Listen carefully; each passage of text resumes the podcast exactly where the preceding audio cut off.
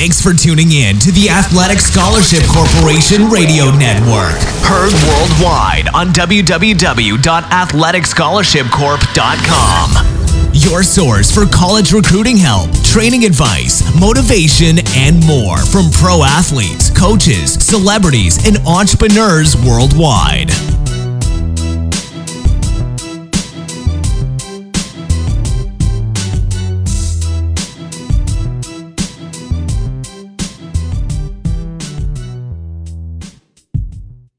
Hi, everybody. Anthony James Hodel, CEO and founder of the Athletic Scholarship Corporation. And today I've got a, a phenomenal leader and life coach, just a, a phenomenal guy, um, Sean Rais. It's, it's a pleasure to have you on. Your people connected us and, and we talked briefly the other day and, and I'm looking forward to the content today because that's content's king for us.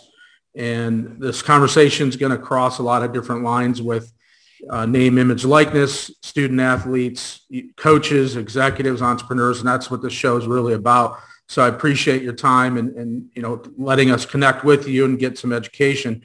I know a little bit about who you are right now just by doing the research and, and being connected with you on social. But can you tell us, because the listeners are going to want to hear this to start, about the younger Sean, because that's something I don't know much about, and I started getting really interested in that. Okay, great. Uh, well, first, uh, thank you for having me, Anthony. I greatly appreciate it. You're doing some phenomenal things for the students, the athletes, and it's just great. You know, I, am re- really going to deep dive into some phenomenal content. Um, one thing that you said was life coach, and it's so funny, right? Because I get that a lot but it's more of actually a life and business strategist, more of a brand consultant. But we'll get into that as well, right? So I when, uh, when people ask me my story, I just tell them that I'm just a kid from Harlem who God chose to show his favor and mercy through. I grew up in the late 80s, early 90s in Harlem, New York. And you don't have to be a historian to really know what took place during that time. It was one of the many infamous pandemics that we have suffered in America and as a people in particular. I made a lot of bad decisions during that time without the right leadership, without the right examples, without the right peers, without the right peer group, without the right coaches, without the right structure, right? So I made the wrong decisions and I, I suffered some of the consequences that come with making the wrong decisions. As many of the people that share my ecology, age, and background, many of them are. But there came a time when, luckily, I fell in love. Right, I, I, fell in love with the young lady, and I was going to do the same hard-headed stuff again because you know old habits are hard to break, mm-hmm. and so is the ecology. The lessons that you learn from where you come from are kind of hard to break. But when I fell in love, I, I really had to ask myself: Was I going to write the same book again that I had written many times? And so I wanted to try something different and give her as well as my children an opportunity at having a responsible, well-rounded father, husband, man. And I always said that I believed, but I never gave the chance, right? So I say I believe, but I'm still sticking to what I know best. At this point, I realized that I kept running into the brick wall over and over again. So I finally got out of the driver's seat, sat in the passenger seat and released and submitted. It said, I don't know everything, but I'm willing to try whatever I'm shown. And I was shown school.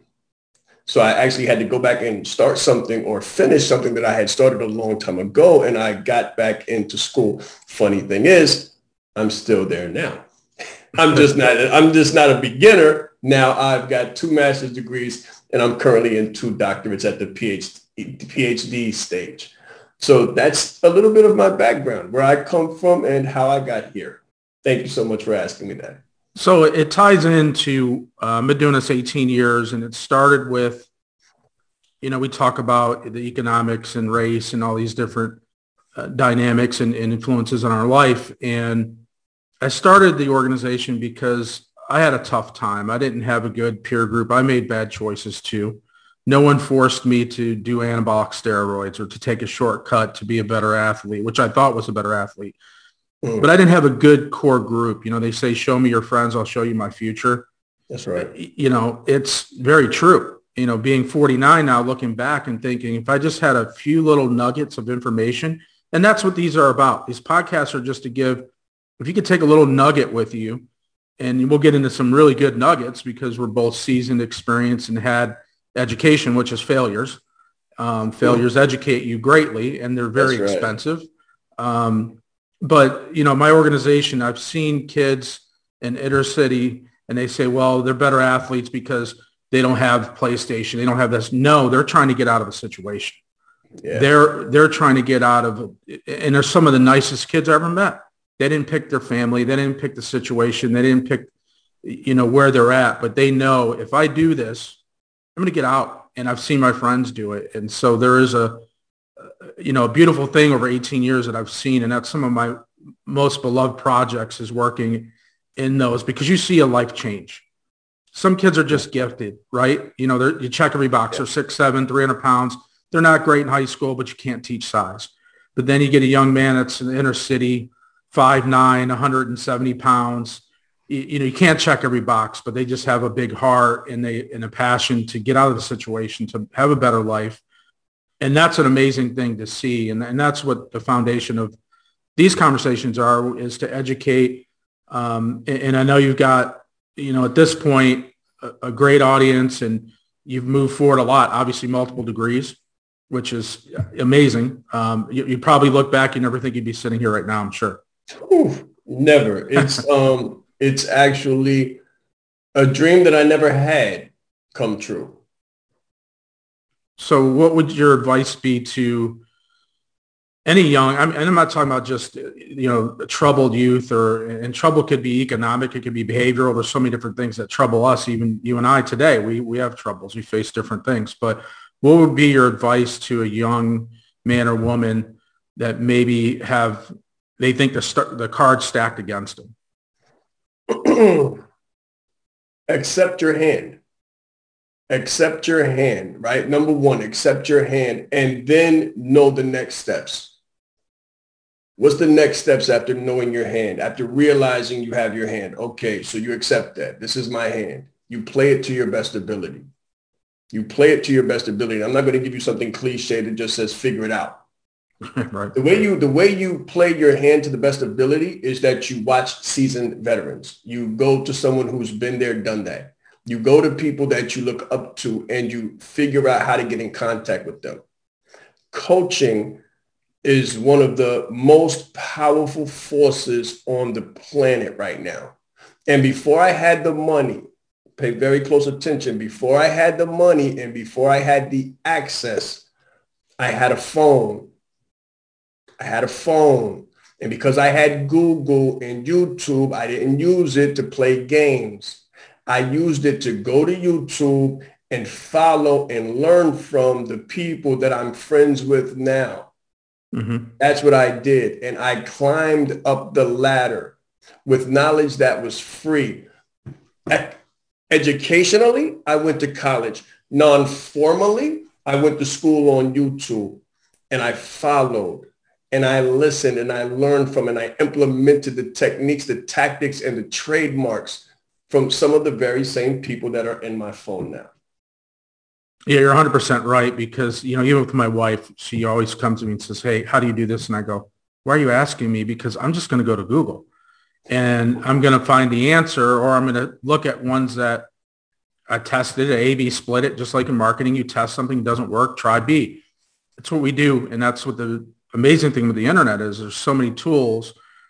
And, and that leads into kind of the foundation of our conversation today is name, image, likeness.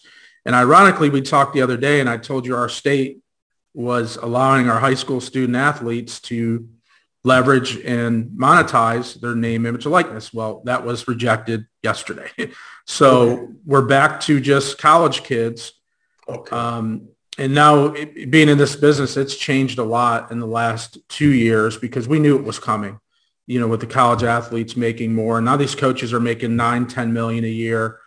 We knew money is going to drive a lot of different things and some great and some seriously bad um, you know, with with money, you see, I, on my end, I see a lot of things that I go, wow, you know, this is definitely greed driven or this is dishonest, and you're dealing with 17 year old kids, and we try to give them advice that not everybody's going to be honest with you, and I'm sure in business, you and I face it. People aren't always honest. No, they're not.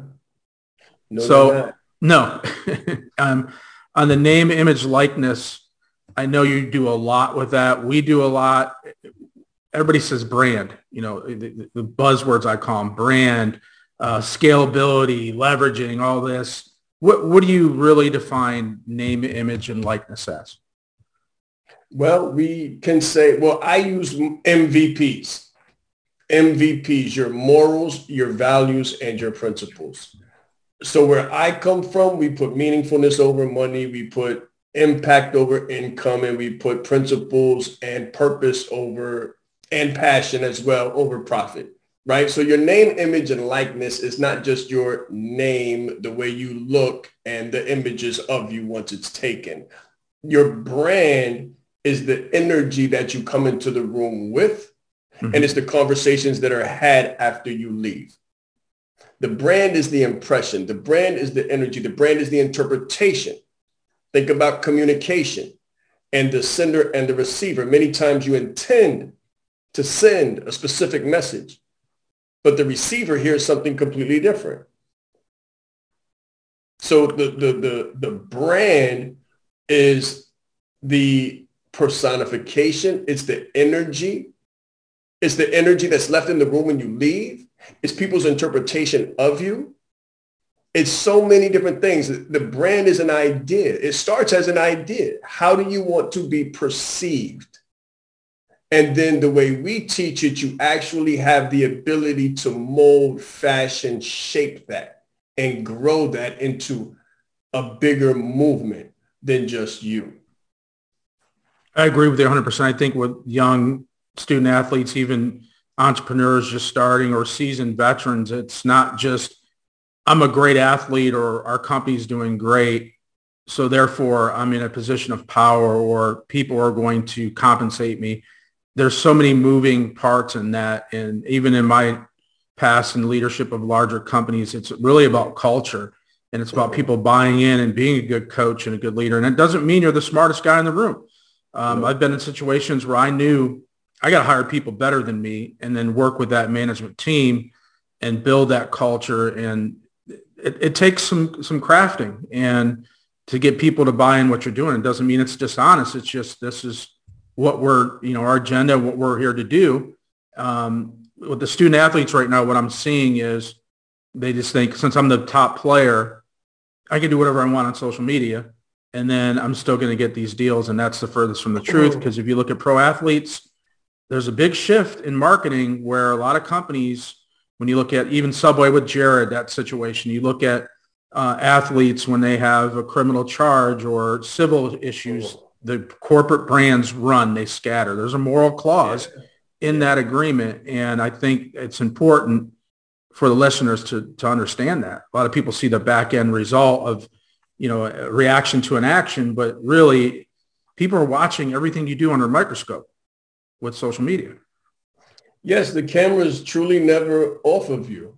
The eyes of the world are always upon you. So you always have to be mindful of what you're doing, why, how it could be interpreted, what the con what the context, content, what the, the consequences of that interpretation could be. So you have to think of longevity, longevity and legacy at the same time now. It's not just immediate gratification, which a lot of kids are into. A lot of grown people are too. They want immediate gratification. That's why the divorce rate's so high. they want to have an idea and have the result. They want to plant the seed and then sit in the shade. And it just doesn't happen that way. It takes years and years to build it. And a very important thing is that if you don't prepare with the right foundation, then you can lose in 20 seconds what it took you 20 years to build. There's nuggets that, you know, people like yourself, Grant Cardone's, Inky Johnson. I mean, there's different scopes of what I research or what I what I take in with my free time. I'd rather watch educational content and say, you know what, I've seen that. They already tried this. So I'm going to go a different route. And I've learned a lot. I think I've learned a lot more watching this type of content than I did in college. That's for sure. Because um, you've got guys and, and females that have run businesses or athletes that have been through it. I've already made the mistakes for me. Um, you know, they always say on Shark Tank, if you can get Mark Cuban in a room and pick his brain about your idea, you may not like what you hear, but you might have saved you a lot of money and a lot of heartache. You know, I've made, and I'm sure you have tremendous amount of mistakes, very expensive. Looking back and I go, should have listened, maybe should have researched a little more. And it's tough for a young man, young woman, even someone starting their business to really you know, buckle down and say, I've got to do this sweat equity. I got to go for a long run. You're right. With, with the phones and instant gratification, people don't understand that it takes years to develop. You yeah. know, how, I, with your business, you've been, you've been at it. I've been at it for 18 years. I'm still reinventing what we do. Yes, sir. Yes, sir. I agree. It, and we can bring it back to the morals, the values, and the principles. Do you want the pop tart result? You know, do you want the the plot fizz? You know, do you want mm-hmm. something to fizzle out? And what we learn is that a, a success is attainable, but is it sustainable? Mm-hmm. And that's the question. You don't want to be a one-hit wonder. You want to be here for the long haul. You want to be here. You want to be a Hall of Famer who did it the right way. You want to be here 40 years later. I was just reading how Jack Ma and Alibaba has a 102-year mission statement. 102 years. He started with an idea and he cast a vision out 102 years, which will be here long after he is gone. So for the young person watching this, hopefully they'll be thinking about how their grandchildren or great grandchildren remember their name and their legacy and how they can positively impact the future and the world with their impression or name, image, and likeness let's assume you have a child that's a student athlete, high school student athlete or in college. Would you yourself personally be really embedded in the management of their brand, their image, their reputation? Would you hire somebody to help with that? What would you do personally with that? Well, they say don't mix business and family, right? So because I would be emotionally involved, it's a great answer. I would I would be involved insofar as making sure that the person that I hired to manage that situation was qualified, had a heart of gold, and was a genuine, authentic example of what he taught. Mm-hmm. That's what I would, that's as far as I would go. I may oversee, check in month to month, have quarter. So it's just like when you work with an organization as a consultant. When you come in as a consultant with an organization, the organization is the client but the end user may be multiple heads of departments. A CEO may hire you as an organization to come in and work with the marketing department or the sales department. So those are the end user of your services. But you report to the CEO, you report to the organization on a monthly basis what the prognosis is, what the progress is, progress reports. That's how I would want to deal with a coach who had a heart of gold and who was um, really genuine, not ingenious, but genuine, who was good at what they did. And when I say good at what they did, I don't mean securing more sponsorships. I'd rather have scholarships as opposed to sponsorships. I would be looking for someone to develop my athletic son or daughter into a fully rounded individual that will not be consumed by the world on the big stage, right? So I'm, I'd be very interested in character development, leadership development, education, as well as experience and expertise. That's who I would hand off the responsibility of unemotionally curating the best possible example. It's a, stunning that you said that because the, the foundation of my business was we cannot guarantee what level they're going to play the goal and and we lose a lot of opportunity because a lot of people are mascot chasing is what we call it. And mm. you know my my son Johnny should be playing at Ohio State or uh, Alabama. And you know what? If if you want that and you have that desire go after it. We're not going to be the dream killer but we have to check these boxes. We have to go through certain steps. That's and right. I've lost opportunities but I've always stayed true to get a free education because that's going to be more important. You're one play away from getting injured. And sometimes when you're sitting on a Zoom call or in the past, we had multiple offices across the country. you know, pro athletes working with us, it's a tough conversation to have because you don't want to kill somebody's dream. Go after it. And there is that kid that's 5'8", 150, plays point guard and just plays D1 ball. It's just that kid, you know, and everybody looks at the Steph Currys of the world or, um, you know, we could talk all day about athletes that are undersized or step too slow and still make it happen. I mean, Jerry Rice was one of them. He wasn't blazing fast. He just ran yeah. scientific, precise routes, and and and he was mm. like Tom Brady. Same thing. He was horrible at the combine. You look at him and go, "There's no way." You look at him and then look at today, and you'd say, "There's no way that's the same guy." So we don't want to kill a dream, but we want to manage that process with the end goal mm. being an education because no one can take that from you. There's a lot of value and, and upside in that education. And even what we both do, content, stuff on YouTube, free information doesn't mean, oh, you know, you used to tell us growing up, if it's free, guess what you got? It's not, and that's not true anymore. No, you know, connections not. are priceless. Networking, education is priceless. So I'm glad you said that because it reinforces what I do. And every day I deal with people that it's sad that I see parents have the expectation and just talk D1, D1, D1, big NFL, NBA, and that's great. But let's work the first step and let's get someone to embrace you because this individual that's going to be a coach is going to be like a second father, second mother. It's going to be a big impact on their life. I had huge impact from my coaches. Some of them I think saved my life. You know, I've been in some dark spots and it's so important to when you look at a school, or when you look into do business with people, you don't have to be best friends, but you got to have some sort of synergy and connection, be it going to pick a college or hiring someone to manage your brand. You know, it, it, it's all the same thing in my opinion. But I'm glad you said that because it reinforces our mission. That's our core foundation is get the money, I always say. Get the money first. Get the education. Oh, yeah. The, the education is definitely the way right? It's funny because I lived my entire first 20, 30 years of my life chasing the money, right? And, and it's fast. Money can run faster. Oh, yeah. yeah. it goes fast as it comes, right? And that's right. why more than 70% of pro athletes are bankrupt three years later because the money comes fast and it leaves as fast as it goes. But the interesting thing is when I hit the brick wall and I finally said, you know, I've got to do something that's sustainable because the fast money is attainable. When I said I have to do something that's sustainable, I had to go back to school.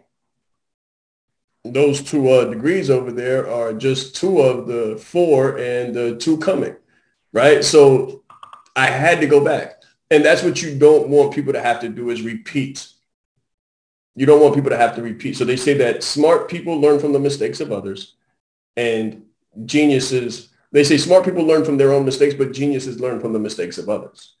Right. So if you're watching this and you're at a place at a crossroad where you have to make a decision, I would say learn from wisdom and learn from people who have been there, done that, learn from it, pick themselves up, you know, brush themselves off and came back to tell you a better way.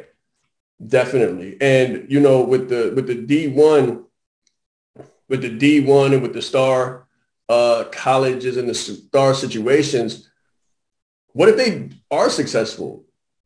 What if they are successful, but they're only successful on the field and they're not a champion in real life?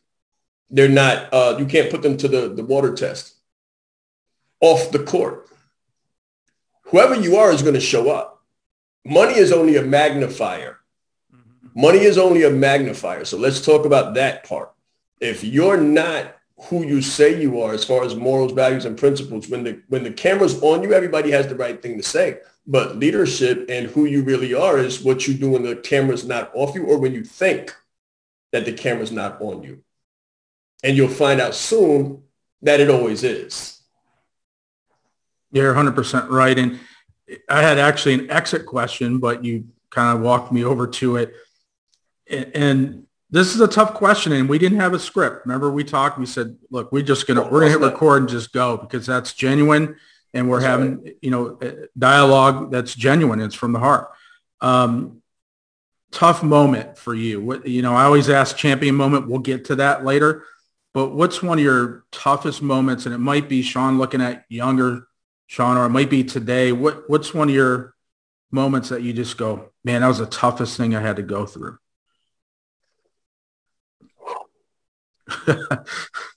that's that's that's a. I have a couple, but I'm going to give you I'm going to give you the the most raw that comes to my mind. Right. So the most raw that comes to my mind is, and there's a story behind it. So another lesson. Never, never. Les Brown said, instructed me on this. He said, never tell a story without a principle, and never have a principle without a story. Right. So, what the most hard part was when I received my book, the foreword for my book, while my mother was fighting for her life in the emergency room. It's the hardest, the hardest thing in the world. My mother saw me poring over this book for the longest time. You know, when I started to change my life and I started to do the right thing, she always said that your father is, uh, he's, he, he would be proud of you. She said he is proud of you. Right. And I just worked hard. I just worked hard because I knew I had to collapse time. I had to make up 15 years of time in three. So I did five years of work in one. Let me slow that down and bring that back a little bit.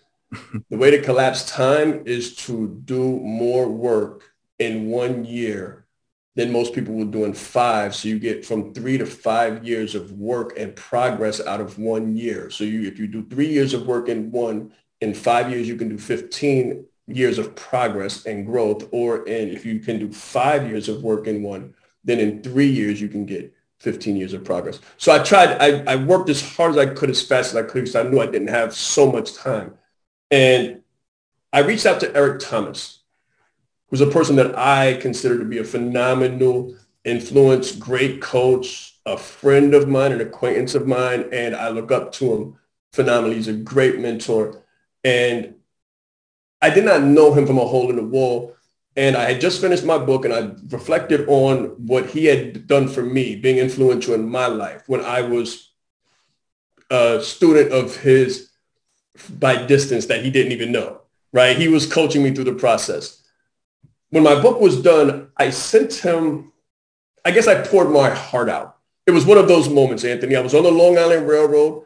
I was coming home from a long day of work and I just poured out my heart, who I was, what I had been through, and the, the phenomenal coach he had been for me, even though he never knew me. So you cold called him? I cold responded to an email. Okay. I cold responded right. to a marketing Which is a mass email. marketing email. Right. Listen, and I connected, I connected my PDF to it of my book. It was done edited, but there was no cover or anything. And. I sent it to his company and I said, listen, you've been such a great help to me. I just want to know if I have anything. Tell me what I did wrong. Tell me you hate it. If there's any way that you can do this for me because you have helped me so much. I just basically gave it to him to give him his flowers for what he had done for me. I sent it to him, said, thank you. Three days later, while I was on my job, I got a response. Knocked me out of my seat, horse kicked me in my chest. And it's Eric, the, the, the, the, the, the gatekeeper, one of his handlers, one of his phenomenal staff said that Eric loves the book and would like to write the foreword to it. If you have time to wait before publishing. Took my breath away, completely took my breath away told my mother she's happy, everybody's happy. After that, she gets sick. She gets sick. She this is months later. She's on her almost terminal, and she's in the emergency room, and I'm in the waiting room about 10 o'clock in the morning, and I got the I got his testimonial with his logo emblazoned upon it, and it hit me so hard how far I had come and the fact that I was going to have to move forward without one of the people that I had done it for. Mm. One more moment. This is this is the this is what this is what put the trifecta together, made it a triple layer cake. As I'm reading this thing, there's a glass in front of me. The elevator door opens up, and one of my sons walk off the elevator. That had to be about the hardest moment right there. That's a tough question, and I appreciate your answer. And so, would you say your championship moment is the the, the book and, and Dr. Thomas that connection, or I mean, yeah, I would say I, I would say this. I would say the championship moment was when she because she came out of that and went back a couple times. She was in hospice and she was in a home and I actually got the physical book. Now mm-hmm. at this point, she couldn't walk. She couldn't get out of the bed, but I had the book. I was still working a consultancy job. And I took the book to her and said, look, mom, I did it. And she was so happy. She was so happy. That to me meant more than all of the millions of dollars that the, you know, the Mint could produce. That was my championship moment. Do you think you put her through tough times when you were young? Oh, did I? oh man, I was a hard, I was a real problem growing yeah. up. Yeah. I was a I was a standout kid. I stood out. I made a difference. I made a change. People noticed me, whether I was on the right side or the wrong side. You know, and that's why I go so hard in the paint, as people say, on this side, because if I can do it the wrong way hard and stay up late and give it countless hours, then I can't give the right side anything less who was an influential person in your your shift? I mean, I'm sure, you know, personally, I looked in the mirror and said, this, this, I can't, you know, my run rate's not going to be, uh, you know, I'm not going to have a lot of runway leading this type of life. Um, mm. You know, I got the wrong crowd. I actually left the, the crowd of people I had around me and, and had to change everything and, and pretty much disappear and pick a new group of people yeah. that were I perceived better than me. And sometimes that doesn't always work out because they have a, a double life. But um, who was your just your influencer that you felt was really supportive or paramount in that that shift? And it could be just you, you know. But I, I believe I would, there's always somebody involved. that's what I, I would have to go back to Eric. I would really have to go back to Eric when I was beginning to change my situation. I was looking for information. I was young. I was hungry. I was thirsty for knowledge and wisdom and understanding. And I was on the internet all the time looking for this. And one day this this this um this video came into my YouTube feed and it was when you want to succeed as bad as you want to breathe. And it was Dr. Eric Thomas and I began to study him. That's a chiller. And yeah, I began to, yeah, I began to study him and how he had gone from an inner city, Detroit, dropout, homeless, you understand, running with the wrong crowds, 16, to becoming a PhD. I said, what? I said, hold on, because at that point I just wanted to get a job. At that point, I just wanted to get a job and make a make a, uh, a good living, a decent living for me and my family. But then I, I said, oh, hold on. I said, we as a people do PhDs. From that there, I said, okay. I set my, and this is the funny thing, Anthony. I've got two master's degrees. I haven't been to a graduation yet. I haven't been to a graduation yet because I'm not done. Because I'm not done. You set that standard to yourself. That's right. I'm not finished. I didn't go to an associate's graduation, bachelor's graduation, first master's, second wow. master's. Wow. None of them. I haven't been to one yet.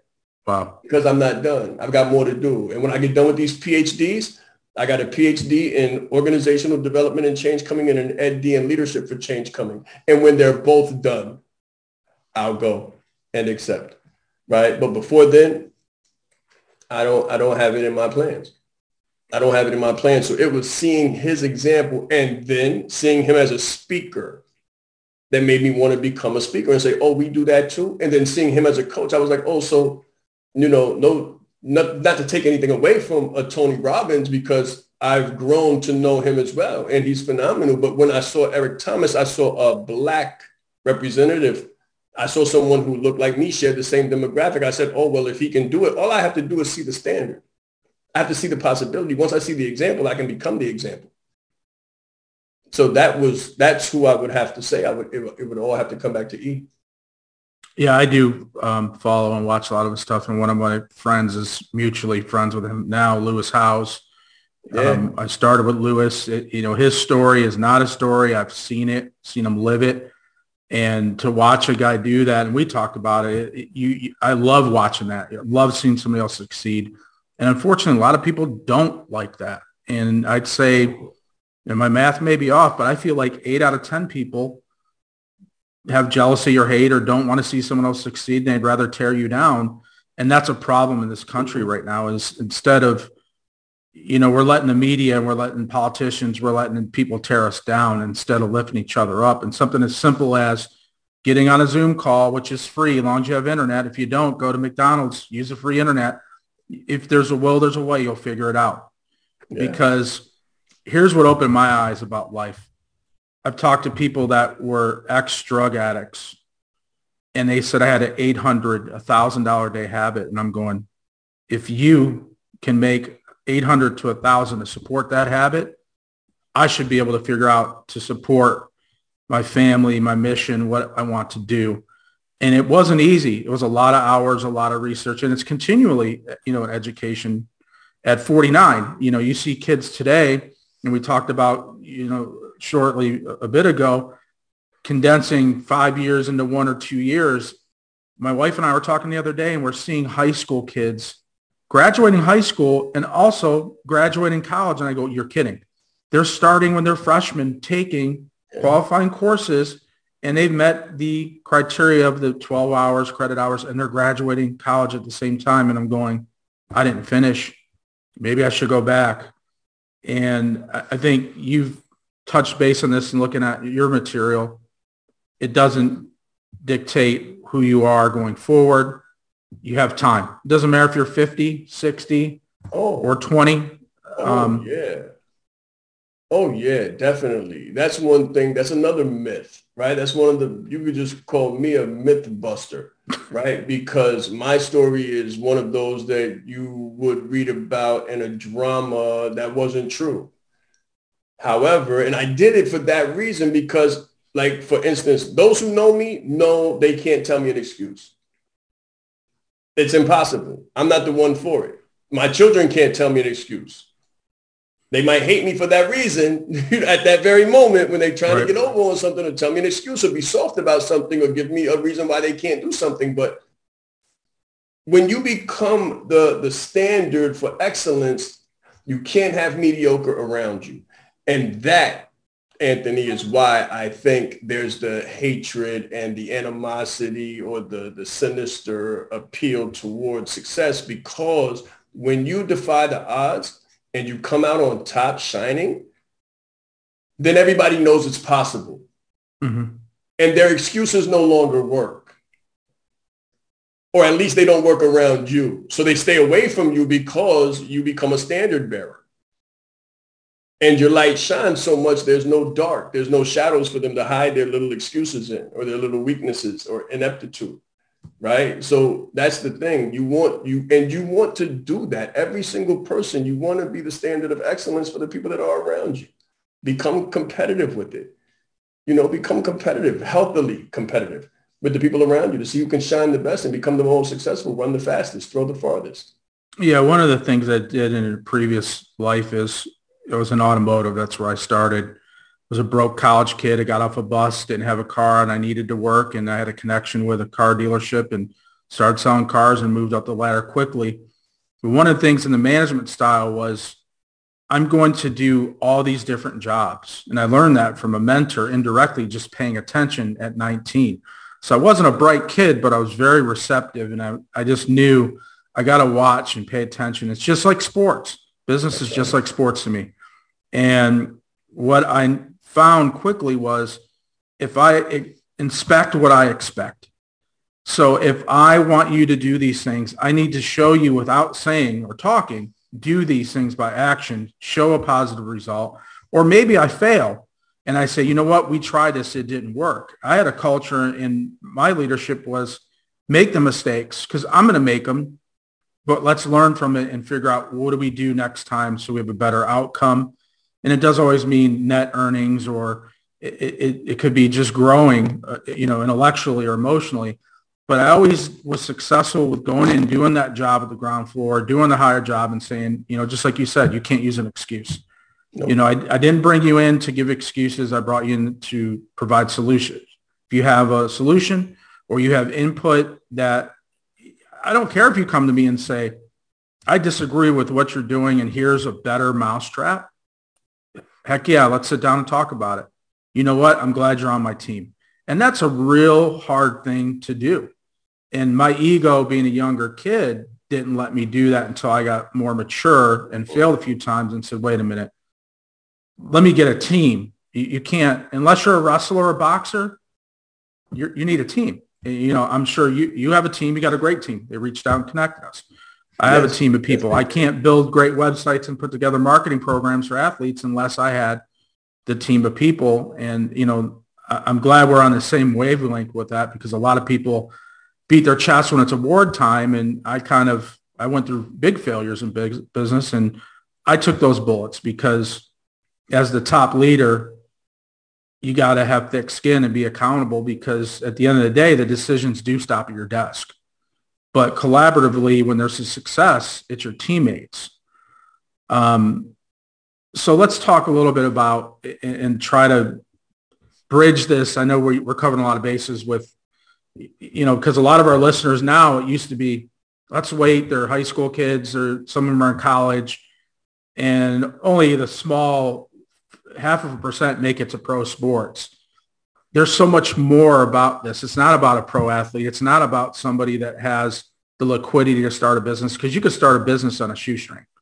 Ooh, I started with my, I started in the basement of my job with a BlackBerry. Where did Amazon start? We know that. Exactly. and how long did it take them? Everybody thinks it's an overnight success because then they hear about it and that leads to branding. But what's your advice to that younger student athlete or to the parent or someone that wants to be an entrepreneur? What are your three to five main things that you say, hey, you, you got to start with these things? You know, if you just made a quick, we're sitting at dinner and, you, and I write down a napkin, I'm talking to you. What, what am I writing down?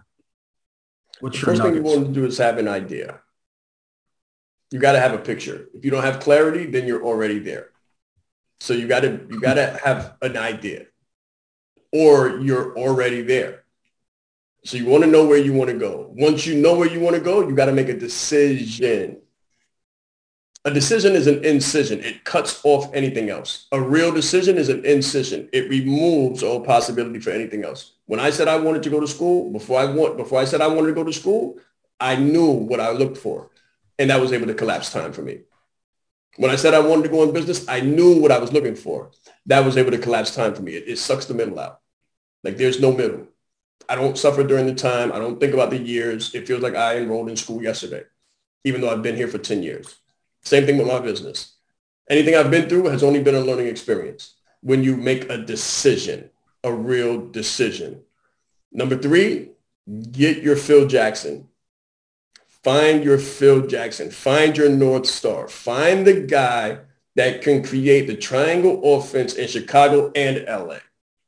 Everybody thinks it's the player. Everybody's like, oh, the player is phenomenal. The player is phenomenal, but without the right coach, the player can score a million shots and be MVP, but the player won't get to Jordan and he won't create the legacy without the Phil Jackson. So find your Phil Jackson. That's number three. Number four, shh. Once you find them, be coachable. Once you find them, be coachable. If a giant allows you to sit at the feet and learn from the wisdom, you're going to learn. You're going to develop. You have to be patient. You have to be patient. And for the fifth one, keep a state of expectancy about you. Keep a state of humble, disciplined expectancy. It's like foreknowing, foreknowledge, knowing it's going to happen. When you know it's going to happen, you're calm with when. You're not mm-hmm. so, so, and not so attitude laden, not so anxious, not so preoccupied with when is it going to happen? When is it going to happen? When is it going to happen? Just know what's promised to you. Know what your birthright is. Know what you're working towards. Know that you're working with the right people. Have faith in your team and enjoy the ride. That that would be my six. My bonus thing would be have fun at all hmm. times. If you're not having fun, then you're enduring punishment. Yeah, and that, you know, there's days in business, and I'm, I'm sure you have them.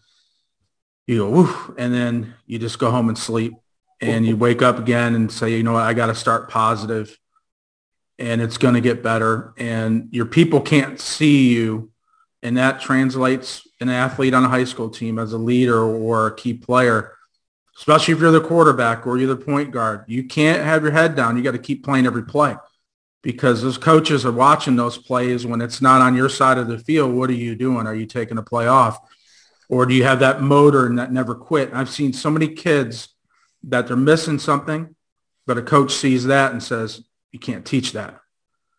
And and I try to tell kids just every play. You, if you miss a block, go down and get another one because you keep playing until the whistle.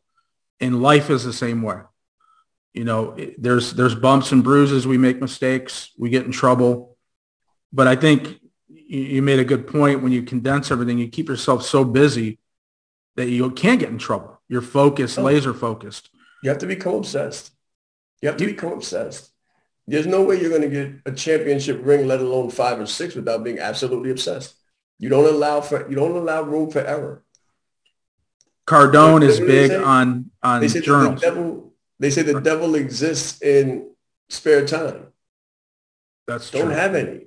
Take care of yourself by filling your plate. People say you're doing too much. I say if you're not where you need to be, you're not doing enough. Journals, are you big on that? I've I've gotten big on it where I have to chart my time and day because I can't manage it. I'm not organizationally sound because you get so much stuff thrown at you. And I think as an athlete or entrepreneur, you've got to chart your vision, your day. Oh. I gotten to the point where it's every 15, 30 minutes, I know what I have to do. And I'm managing that sheet of paper in front of me instead of everything else. And are, are you big on that? I am. I am. Thank thank God right now I've got an executive assistant that helps me with that stuff. Mm-hmm. But and even though, even though I do, when it comes to vision and mission, vision is the leader's job. So if you're the leader, when you get big, when you have EAs, when you have a team, when you have an assistant, when you have a PA, a personal assistant, you still have to chart the vision. They're responsible for facilitating the mission. Yeah. They're responsible for facilitating the mission. But the vision is the leader's job. And dealing with the vision, the constant curation, the constant iteration of the vision is what I keep massive notebooks around me for. I promise you this was not planned. i just, I keep massive thought holders here because thoughts come consistently. And when they come, you have to track them. Voice notes, you have to track them the thoughts the thoughts move so fast and ideas come so fast and you'll get in you'll get you'll see something and it'll give you an idea and it'll be a 10 million dollar idea but you'll get st- distracted by a three second or three cent voice. So pay very close yeah pay three cent voice. Yeah we get we get we live in a world of distraction. We live in a ah. three second world where we have the attention span of a goldfish so it's very important that when you have the flash of genius, you write it down and record it because if not, it'll be lost in the vacuum. You'll never get it again. It's fun. I had to laugh seriously because there's times I get interrupted and I go, you really stopped me for that. We're spending our time on that now. And you're absolutely right. You got to write it down, keep something. The, the phone is an amazing tool because you could record anything. I do the same thing.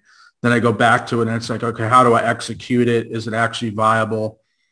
Um, you, you talked earlier for a moment about your response to Eric Thomas. How long was that that response? And what I'm what I'm getting to is that student athletes or parents, they don't want to knock on doors. They just assume no one's going to answer. And you know what? 90% aren't going to answer. 95% aren't going to answer. You're not going to have a 25% close rate unless you're that 5% kid but you have to knock on doors. Even if you have somebody marketing you or managing that process, you still have to have a personal touch and oh, knock on the oh, doors. Okay. I understand the question. I'm sorry. Thank you very much. I'm, I'm glad that you elaborated more to help me. Right. When it comes to branding and attracting your ideal audience, I do it reverse. I don't do push marketing. I do pull marketing. So what that means is that when you position yourself effectively, when you're in line in accordance with your morals, your values, and your principles, and you know who you are and you authentically accentuate yourself. So let me go back for a moment. Let me go back for a moment and explain. Leadership and branding have the same underpinnings, the same undercarriage. The chassis, when you open the hood, the chassis is the same. So you may have a a V12 on the outside. It looks like a V12. One says the Hemi. When you open the hood of leadership and you open the hood of branding, specifically personal branding, you have self-awareness, self-regulation, emotional intelligence, self-determinism. You have authenticity. You have all of the underpinnings that are similar. So when a person wants to brand themselves and become a leader in their space, they want to have those characteristics, self-awareness, self-regulation, emotional intelligence, um, authenticity, self-determinism. That gives you confidence. When you emanate confidence and you speak like you already know, when I talked about foreknowledge before, you don't really have to go knocking on too many doors because the right ones will come to you when you position yourself the right way and then you stand on it. So your every move is marketing. Your every word is marketing. When you go to meet someone, knowing who you are, knowing what you came for, knowing your birthright, completely confident, comfortable in your skin, sure of yourself, not worried about if you don't get this deal. I want you to look at it like if you don't get this deal, then this deal is not the one meant for you. When you move like that, the market is much more amenable to you. Mm-hmm. We call it train them how to treat you when they meet you. Say it with your chest. Keep your spine erect. Look people straight in their eyes and be more comfortable in your skin. Be comfortable enough in your skin to walk away or say no to the wrong opportunity. That's your best deal sometimes.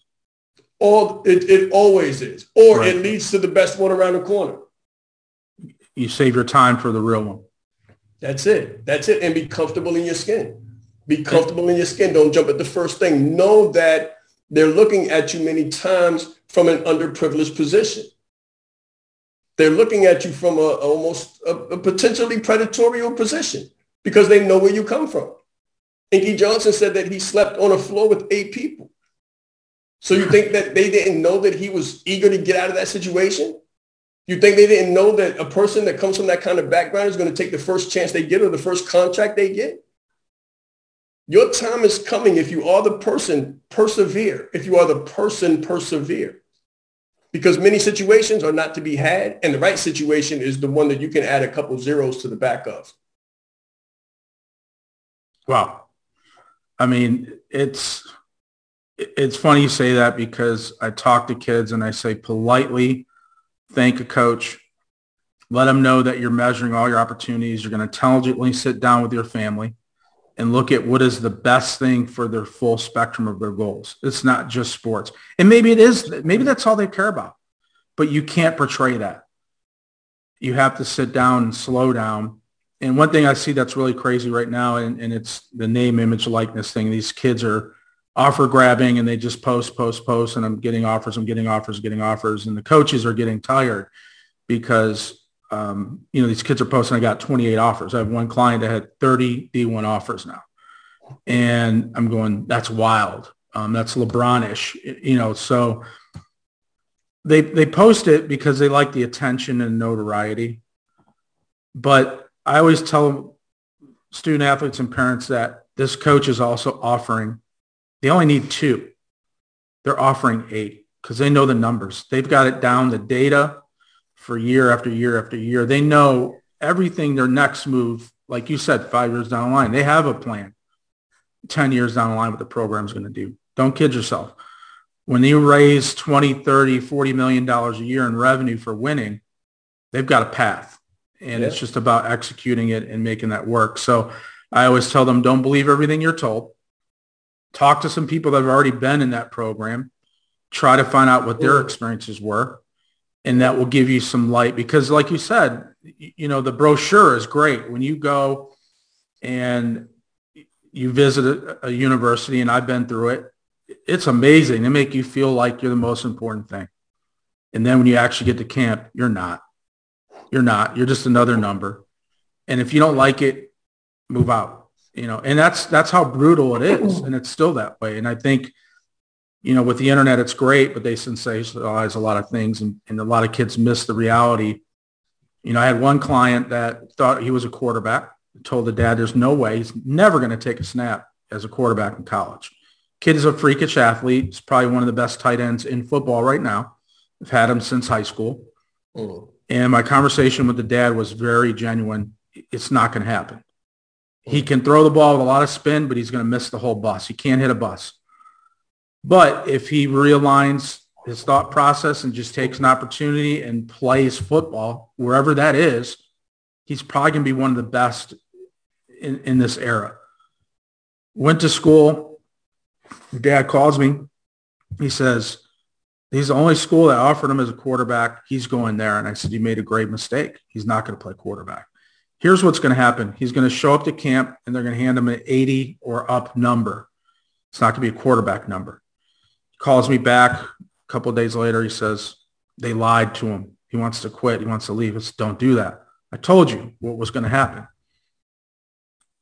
Went through it. It's playing now. It's unbelievable. It all you could see it. He's just one of those kids. And then you get kids that you go, it's never going to happen. No way. And they're killing it. You never saw it. So we, we all guess. It's a guessing game. It's a guessing game in life. It's a guessing game in our decisions in business every day. It's how do you take that data and capitalize on it. And data is everything. Experience is everything. You know, money, I can give you a million or you can give me a couple million. I can blow through it pretty quick and come back and say it didn't work out. Uh, you know, how many marketing agencies have come to you and say, we can help you do this, this, just let's do a uh-huh. test for uh, $200,000. And you go, no, thanks. All day. All day. Yeah, every day. Every day. That's right go back to your childhood with, I don't know if you were an athlete or not, but go back to 17 or 18, having the tools today that they have, you know, the internet, all the platforms. How would you maximize or spend your day using those tools? Wow, you got some phenomenal questions first. Congratulations. having, congratulations on having the best questions possible how would I, I, I guarantee you that I would probably be a personal brand and no less than five years solid. And it might be two. I say five because I would want to study who I was, how I think, and what the need is, what the pocket is, what the gap is, and then fill the gap. That's it. Fill the gap as a young student, guys, if you're watching this right now and you're listening to, you know, you're under our voices, what I want you to think about is what does the world need that you can provide besides a slam dunk or a home run? Realistically, like think of a, a Jeter. Think of someone who offers something to the world that's bigger than just a touchdown. What does the world need? This is how you make yourself an asset as opposed to a liability because careers, football careers don't last forever. So after the career is over, after the lights go down, after the people go home, after the season is over, after the seven year run is over, what are you going to do then? That's what I would do, Anthony. I would start thinking long term, way before long term arrived. I wouldn't have to figure out what I'm going to do at 30 because I would be thinking about 30 while I was 13. That's what I would do. I wouldn't have to, I would plan, I would use 10 year thinking, two, two kinds of thinking, 10 year thinking and then neutral thinking. Trevor Moawad wrote a phenomenal book called Neutral Thinking. It's unbelievable. It's, it's, con- there's consequential thinking and there's positive thinking. What he says is don't use either one. Use neutral thinking. Something happens, something exists. So you, you're born poor, so what? You still got two hands, you still got two feet. Dad isn't home, so what? You're still here. You still have every opportunity open to you. Your house demographic just looks different. Your statistics just look different. That's it. What I realized, Anthony, when I started asserting myself and expressing myself and standing up and being a man, was that I had every opportunity that was offered to those who came from different backgrounds. Every single one. I just made a decision to enter the field, to step on the court, to get into the ring of life mm-hmm. and fight like hell. That's a great question. It's a better answer. That's for sure. Thank you very much. I greatly appreciate that. So we had the, our the, better the question determines the quality of the question always determines the quality of the answer. That's I'm trying. I'm, I'm, digging in there. I'm getting, there's a lot of intelligence. I'm just trying to get in there within the hour and get some nuggets. And I know some folks didn't even get this far into this. They didn't pay attention this long. Some cool. that did, they're going to get that that data and that information. Cool. And you know, I call it the hour of power. I, I appreciate your time. I know yeah. you have the book. You have coaching, which could apply to a young man, young woman looking to go to, you know, college, play sports, or just go to college or start a business. There's a lot of young people that are starting businesses. Um, how do they get in touch with you? Either through your folks or personally or your website and how they get your book or your materials. I know you've got some good stuff. I actually was kicking the tires on adding it to the cart. So yeah, thank you. Thank you. Um, I would just say Google me, man. I'm everywhere. Google me and pick your point of entry. On Amazon, we have the seven prerequisites to success and the phenomenal leader. We are all over social media. So literally just Google me and pick your entry. Come to SeanRyeEast.com and just learn. Just learn. Like it's not, I want, I want you to learn before we want to earn your trust before we earn your money. It's not about that. I always put meaningfulness over money. I always put powerful conversations over compensation. I always put uh, principle over profit. It's not about the valuation. It's about the value. Everyone is not out for your money. Some people just want to help you. And you're being genuine in that statement because one of the things that when I discuss with their people is our mission, our platform is always we don't compensate to get people on for content. We help each other. That's obviously, that's right. you know, our time is our money. That's our asset and that's our equity and, and our knowledge. And we're sharing each other's knowledge. And I'm always about networking and cross promoting each other, but you know, you didn't get a dime to spend your hour. And I'm sure there's oh. other things you can do, but you're passionate about sharing things as much as I am. And, you know, I'm sure our audience appreciates it and I do too.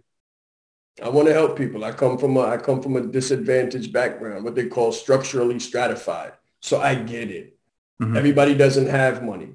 And when I didn't have money and I didn't have the opportunity, I couldn't pay my way in. I was so grateful for people like Eric, people like Tony, people like Brian Tracy who just gave, gave, gave. I learned that if you give, you deserve to live. You deserve to live as long as you can give and give and give. Zig Ziglar said that you can get anything that you want in life as long as you help other people get it, whatever they want in life. Yeah, that's not asking or handing out. It's not a handout comment. That's doing things and and and it's really been recently that I believe in karma and I believe in energy. I really, Good. you know, younger, very ego driven, money, money, money. And, and I think a lot of us with the wrong people around us, you're just going to make that mistake. It's inevitable because you're really actually insecure, not educated enough. You don't have experience, you're immature. So you think money and flashy things, it hides what's really going on inside. Um, yeah. You know, I've had tremendous sports cars. I drive a, I think it's a 2008 BMW right now that I bought at the auction. I don't care. That doesn't define who I am. Um, trying to network with people does because that's your legacy of what have you done and helped. And I've gotten more gratification personally out of watching kids in economic situations or kids that are overlooked and you see them and you, you run into them in the grocery store five, six, seven years later and they're like, man, you really changed my life. You can't buy that. They're, they're, you just can't buy that. No. And you do the same thing with entrepreneurs, you know, athletes. So um, you know, honored to be connected with you, and, and I'm sure we'll do another one of these because you said something earlier. I'm like, show two. I already got it. I already wrote it okay. down. okay, definitely, definitely. I greatly appreciate that, Anthony. It's been a complete honor, Thank complete you. honor, privilege, and a duty and obligation to serve. That's all I want to do is serve. So thank you for the opportunity for allowing me to serve on your platform. Sean, I appreciate it. When the wife and I are in uh, New York, which we do once a year, Okay. Uh, I have a friend that's in Harlem that's an actor, and we try to get out there every year. COVID really messed it up, messed up a lot of things, but um, a lot of good came out of it too with technology. People are really embracing.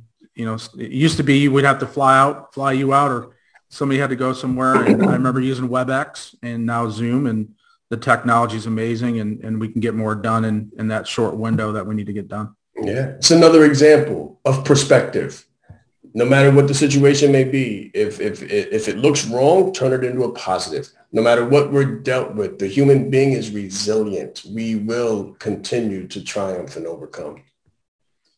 All right, my man, I appreciate it. And I'm sure we'll connect again. Yes, sir. Let's Thank go. you. Thank you. Thank you. Thanks for tuning in to the Athletic Scholarship Corporation Radio Network. Heard worldwide on www.athleticscholarshipcorp.com.